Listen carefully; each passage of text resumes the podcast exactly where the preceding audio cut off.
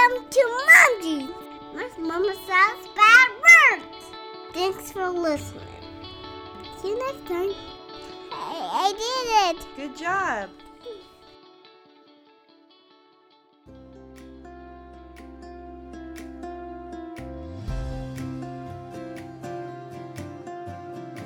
Finding the right jeans is hard. Accepting your jeans is even harder.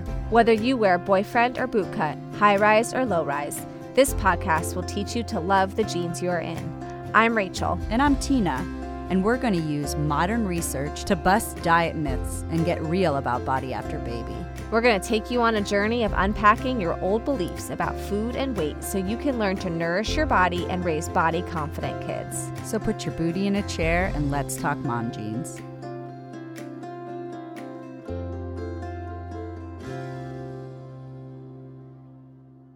Welcome to season four of Mom Jeans.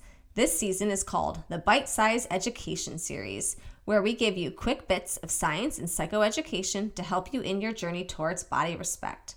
This season, we will be answering your listener questions and interviewing amazing experts to expand your knowledge.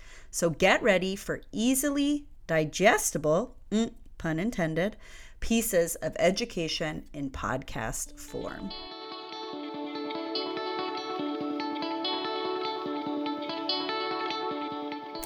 Hey everyone, welcome to this week's episode of Mom Jeans. You are listening to our bite size education series. Today we are chatting about Sugar. Sugar. That's all I could sing. That's all I could sing. Don't so you dare. sing. Don't. Sugar, sugar. no. D- This is such a hot topic. We've actually done whole episodes on this back in previous seasons, especially in season three, the Mythbuster series. So go back to that for a deeper dive. But we are answering listener questions this series. And so we did get a question about sugar and for parents and also for raising children. This is definitely a topic that comes up over and over and over. So we're going to address it one more time this season. yes. Do you want to share the listener question? I'll do it. All right. Dear Mom Jeans, my kid came home with a handout that says, quote unquote, sugar is bad. And I kind of believe it. I think the sugar in foods does impact people's health and body size. So I don't believe that limiting it and teaching how much hidden sugar is in items is harmful. But I don't want my child to become obsessed or develop an eating disorder. So what do I do? Love, sugar data. Aw, I hear you. And it's really confusing.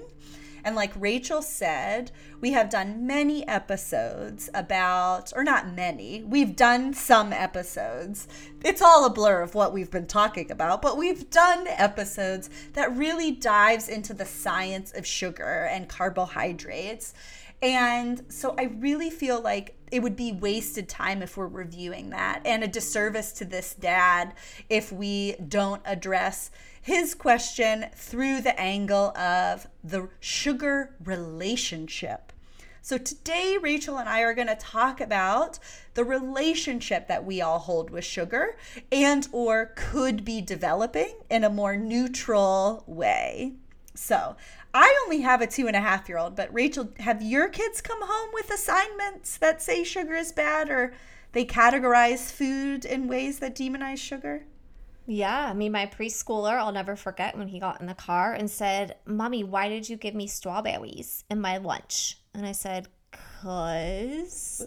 I don't know, I just did. Oh, because my teacher says strawberries have sugar and sugar's bad. You're really, you are really good at mimicking him because that's exactly how he says. You sounds. can't say his aw, sweet boy. So I emailed the teacher lovingly and we had a great chat about it. Um, but that is kind of the conversations that are happening. And I, to this listener question about the hidden sugars, I think that's the biggest like poster that I see in the doctor office. Like how many sugar in Coke? How much sugar in iced tea? How much sugar in these drinks? And I think that is kind of the biggest conversation that my children are hearing is just like the sugar is this like I don't know, little evil hidden thing inside the foods, and you have to fear it because you never know. So I, I think talking about the relationship with it today is really helpful because I think that, like I said, that fear impacts how we view sugar, and then therefore just our relationship with the food in general. Right. One thing you hit on that I don't want to graze over before we move on is you lovingly emailed your kid's teacher. And so I really believe in the concept of calling in versus calling out. And so the difference is going to be you reaching out and saying, Hey, I'm curious on this information that was provided. I would love to provide my thoughts on that. Would you be interested in hearing that? And a lot, I, I mean, most of the time, these teachers are like, oh my gosh, you're totally right. Um, they can totally opt out of that assignment or i'm going to talk to the the board a school board the principal whatever it may be and get this assignment shifted. A lot of times they're just regurgitating information that was developed for them. And so i, I really don't want to call people out and, and and shame and harm because then at that point we're not really teaching anybody anything and no one's changing. And then we're just spinning in the same cycle of well now we just yelled at them and they're not actually helping our children make change. So i really believe in just teaching people calling people in uh, addressing it in the most, you know, neutral, compassionate way possible because really our teachers out there, we appreciate y'all so much and we know how hard it is and how hard everyone works. Um, so we, we really appreciate your work. So, anyways, just throwing that out there. So, we are going to look at the two different pieces to the listener question today. One is, How do I handle this for my kids? And the second is, How do I handle this for myself? Um, so, we're just going to go into the kids one for now since we're chatting about that. I think the the biggest question line that we get is how to introduce sugar to your children.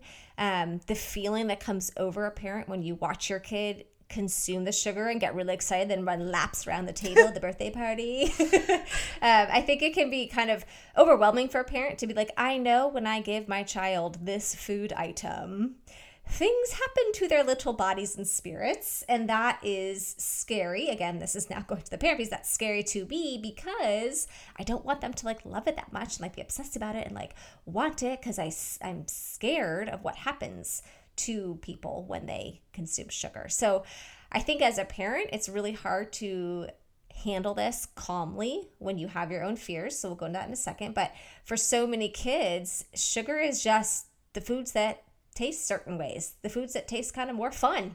And so they get excited. I mean, I don't know about you, but come on, I'd rather eat a cookie yeah, than they get way more excited spinach. about candy at the movie Yeah. theater than about the movie itself. And so, you know what? It is what it is. Yes. And that's, I think, a joyous part of food. It's not just nutrition, it's also um, delicious and it's also connection and it's also um, fun. And so I think all of those really great elements are a gift that our children are receiving when they are enjoying the sugar. Um, but Tina, do you get questions about like how to have introduce children to sugar, how to manage sugar to children from the nutrition lens? the whole all the time. I mean, so if we think about it, like kids under one, their main nutrition is going to be some form of milk, whether that be breast milk, formula, you know, that is really their main source of nutrition. So food before one is just for fun. Food after one, okay, there you go. You know, so one way to do that is like, let's say, you know, you're introducing food to your kids at six months old, you offer milk first and then food as play. So, would I recommend offering massive amounts of cookies and cakes and things like that to a six to one, six month to one year old? No, we're we're really just developing um, experimentation. You're developing skills. They're learning how it feels in their mouth, and their bodies are still drastically growing and developing and and they're going to have a significant reaction. So it's the same thing with salt and that their kidneys can't really process high amounts of salt um, before one years old. So if we're talking about itty bitties you know really be mindful of that. After that again we come back to the division of responsibilities. As a parent are you noticing that you're feeding yourself desserts uh, all day long. And if that's the case, how does that make your body feel? Do you notice that your body ends up craving specific nutrients? Are you craving more protein? Are you craving more color in your diet? Are you craving hydration? if if not i would encourage you to work with a registered dietitian to work on mindfulness and conscious eating if you do notice that then awesome. You actually have the insight and brain development and mindfulness to connect to your body and communicate your needs. Our children don't necessarily have that or they're working on building it which is why we utilize the division or responsibilities. So, as the parent really deciding on the what and the balance, and then the kid really gets to decide if and how much. And you may notice some days they want more of the carbohydrate, and some days they want more of the color, and some days they want more of the protein. And that's just them really figuring out their internalized connection to their cravings and needs and wants. Now, granted, every single time I offer Henry a cookie, he's like, wow. Uh, it's like I literally just gave him the best present. But the coolest thing is, is because even though he gets excited and he has like the biggest smile on his face, it is a neutral food. I think he's just excited because he noticed that it tastes really good, but it's a neutral food. And so he'll sometimes eat as many as I give him, or other times he'll take a few bites and, and stop. And it's the same thing with other foods. So, again, keeping in mind division or responsibility. The other angle is recognizing that, and, and we're not going to go into the science, but I have to hit on this.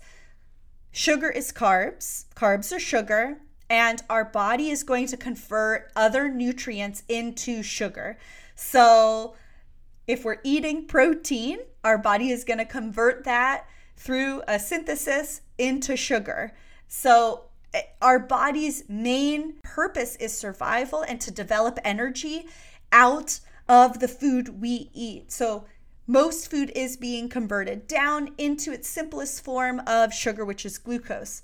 But specifically to carbs, there's you know, long lasting carbs, short lasting carbs. And so when we have these parents of saying, well, I gave my kid a cookie or a juice box and they were bouncing off the walls, I'm like, wow, their body's so awesome. It did exactly what it was supposed to do with the food that you offered it, right? That you offered them. So the body is actually working exactly how it needs to be working.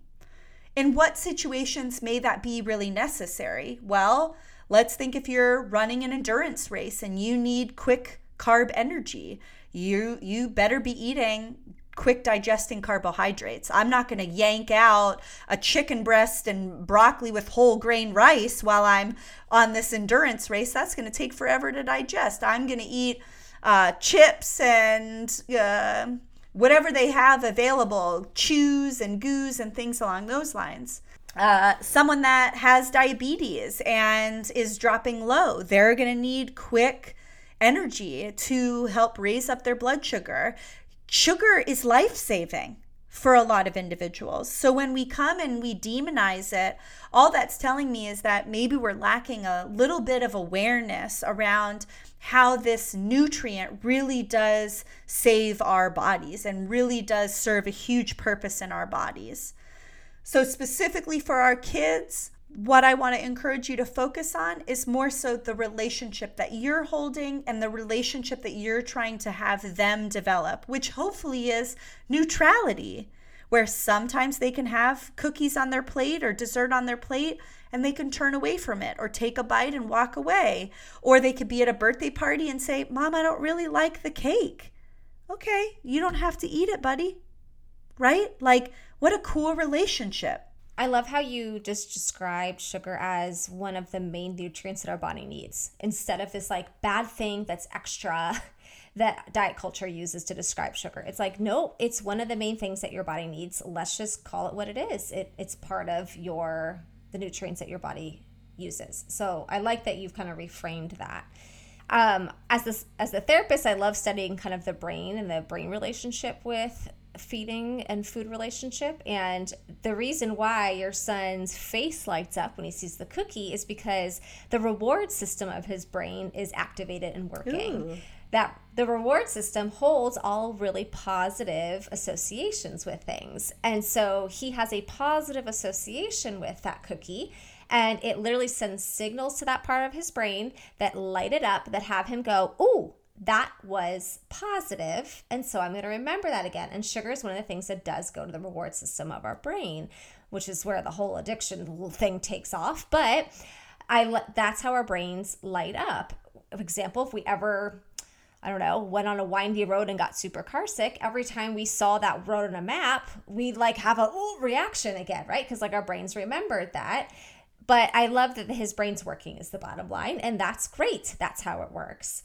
Um, that doesn't mean he's addicted to this cookie, right? Of being like, see, I shouldn't offer it because he's storage. so happy, and maybe sometimes he wants to eat a lot of them, and sometimes you know we, we don't really think about the other times right we only think about the times where it causes us an emotional response right and and most often that's us projecting our own anxiety or fears or whatever onto our kids but how what a cool awareness point to be like he's smiling because it brings him joy. And like yeah last night him and i were eating oreos after um, as a snack and dipping him in the milk. And i was showing him how to put it on his fork and like let it rest in the milk. And yes it tasted yummy but what a great quality time experience him and i are sharing.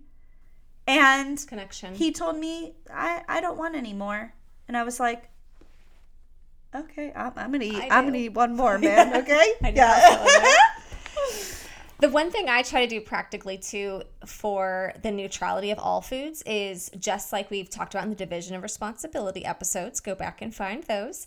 Um, I try to tell my children again, they can choose the if they're going to eat it and how much with all foods. So this comes to desserts. So, for example, if I'm out with my kids and we've gotten ice cream, like example, Yogurtland or Menchie's, where you know they're just like cranking those things and they they don't know what they're portioning, but that's part of the fun. A big piece of what I will always say is like whenever your body is done, we will get the top and we'll bring it home and put it in the fridge and freezer. Now, does it save that well? Not necessarily, but it's gotten to the point where they know this food is neutral. I can experiment with it, I can eat it, I can cap it. My mom's not gonna throw it away because this was some special occasion and she doesn't want me to have this again. So I have so many ziplocs of half eaten ice cream cones and like half melted things that we'll go back and eat just as I would wrap up a leftover entree and have it as leftover. I thought you were going to say in your freezer you have like 17 bags of all these frozen.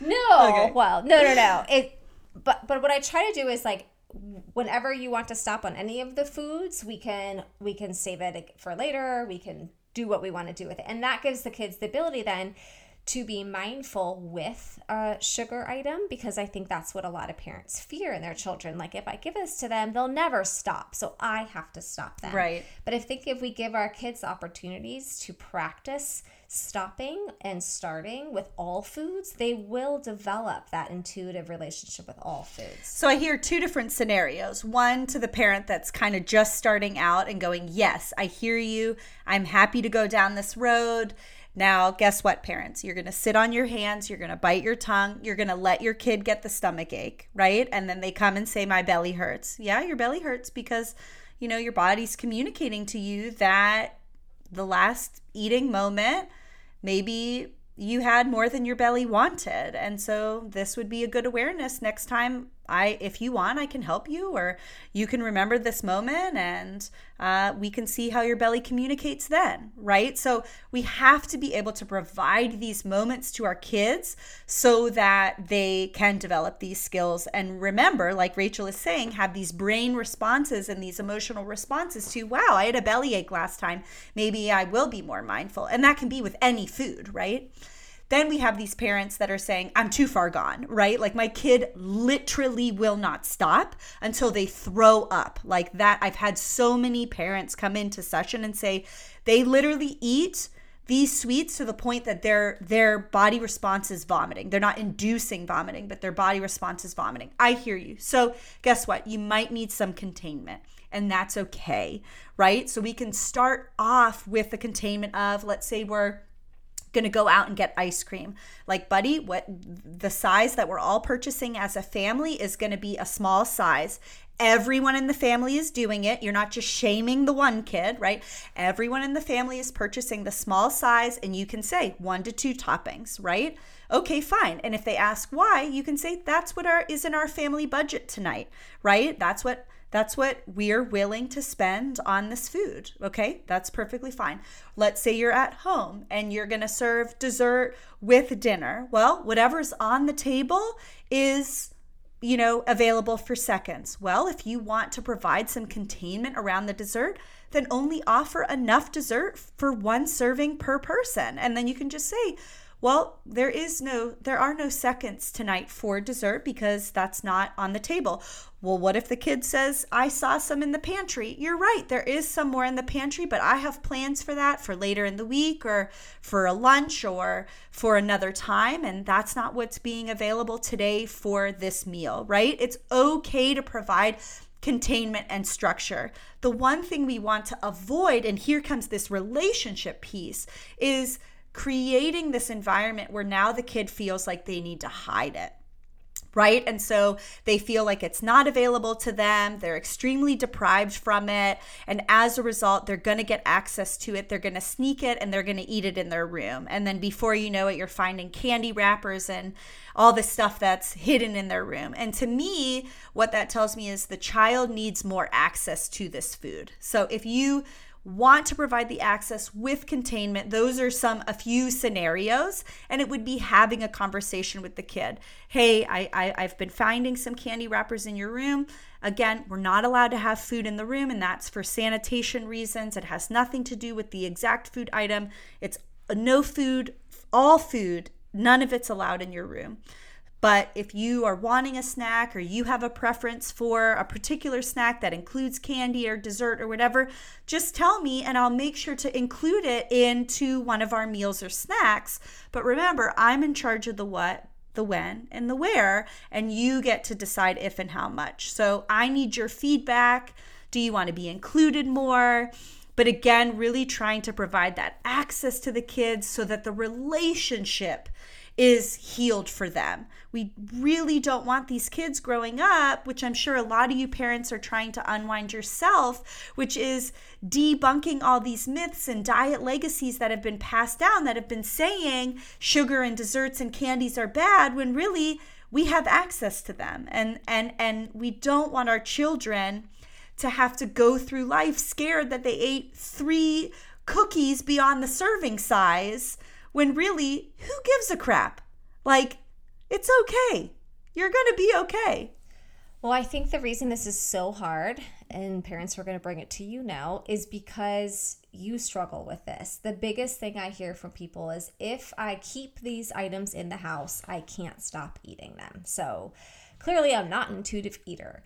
And so I think this is really, really hard because parents really do struggle with their own cycle of deprivation and then maybe even binging or just enjoying and eating the foods and they really don't have a neutral relationship with the foods themselves. So a lot of this work starts with you and your own neutralizing of desserts, sugar, whatever you want to call them, so that you can feel like you are recognizing when your body wants these foods and you're eating them and enjoying them in a way that you're mindful about your hunger and fullness. And then you're also putting them away and saying, okay, I'm moving on to other things my body might need. So, having that relationship with food and with the sugar yourself is a great way to realize that there's nothing to fear about these foods. And then you're going to be able to have that energy with your kids in that way. I really see a lot of people come into session really just experiencing such shame around what they've eaten. And literally, we can work together for three, four, five years, really just talking about the shame that's wrapped up in these core beliefs that have been passed down or that have been based off of life experiences. And I really think that doing the deeper work of like, why am I creating so much shame around just a food? When really the beauty of it would be eating the food, forgetting about it, and moving on. We shouldn't really ever have this kind of relationship with a particular food item to where we're pre- preoccupied by it for days on end, or then shaming our body for craving it again. Right? So I think the core of this all is really just trying to find that neutral space and doing the work there of like, I can eat a cookie and, and I'm going to be okay. And it's normal for my body to crave it. I think the second we tell ourselves to limit anything, not just food, I don't know, anything. Yeah. The second it becomes this power struggle. And I think sugar is the number one food the diet culture tells us to limit and to watch and to be careful of and all that jargon. And so it becomes this really overwhelming desire then because that reward system in our brain that says these are happy things why are you telling me to limit them and then we feel like this is just so confusing and overwhelming when really no one's ever said you really should limit your snap peas. And therefore we just can't stop craving snap peas. It's like no. And, and so it's really really about the mind and how we view these foods that really makes it i think so complicated. When it gets to the point where you have gotten to that healed relationship with food and you get do feel like you are mindful and intuitive you'll notice that there is really a natural rhythm to the foods that you're eating and the foods that you're thinking about and the foods that you're craving and that your reward system is excited about certain foods still because it, it has certain ingredients and elements and that that's okay that is what it is I was talking to a friend who lost her sense of taste and smell for an extended period of time because of COVID. And she was saying how, you know, the whole diet culture jargon around all that is like, ooh, maybe you'll eat so much healthier now since you can't taste anything. And she was kind of saying, guess what? Even though I can't taste it, my body still tells me when it wants sugar. It t- still tells me when it wants dessert even though I can't taste it, total bummer, but my body still sends the cravings. And to Tina's example, your body still is going to use this as energy. And so, therefore, it's still sending the craving. So, I was curious what you think about that from the nutrition lens. I mean, look, our, our body needs carbohydrates to survive. So, it, it, it's not like, hey, you only need carbohydrates as long as you can smell and taste them. this is biology here, right? You need carbohydrates, aka sugar, to that's the easiest energy. And so your friend or whoever is their body is healing. Their body is going through a sickness. And so what nutrient do they need the most of? Carbohydrates. So I'm not surprised. Well, this is even after it's been a couple months. COVID's COVID's over, but this is but their their body is still healing from that, right? So right, their body right, is true, true. you know going through nutrition rehabilitation and healing, and so uh, it it really doesn't surprise me that they would be craving those carbohydrates and their brain, just like you said before, remembers these moments and it's like, ah, I, I I'm craving that moment. I, I I want that taste. I want that sensation. I want my body to feel that way. And so as a result, they're sending out those signals, whether or not they can taste, smell, or whatever it. I feel like before we close up, I always have to mention the access to privilege. And so I think while we're, you know, when we can kind of think from this angle, um, or if you're thinking from this binary angle that like sugar is bad, this is good, we're forgetting about access. We're forgetting about those individuals that are really don't have access to foods that are considered uh, nutrient rich or are working uh, multiple jobs just to provide food on the table. And guess what? The cheaper things are foods that have added sugars in them and or are packaged foods. And so we need to recognize that health and what is um, healthy for our body and our brain is so much more beyond uh, the food. And so we are definitely going to be tapping into that concept um, a little bit later in this season in an episode. So I just want to throw that out there that if you're coming to the angle of, you know, sugar is bad, I'm going to restrict it, like, hey, guess what? You actually have that privilege to be able to offer that option.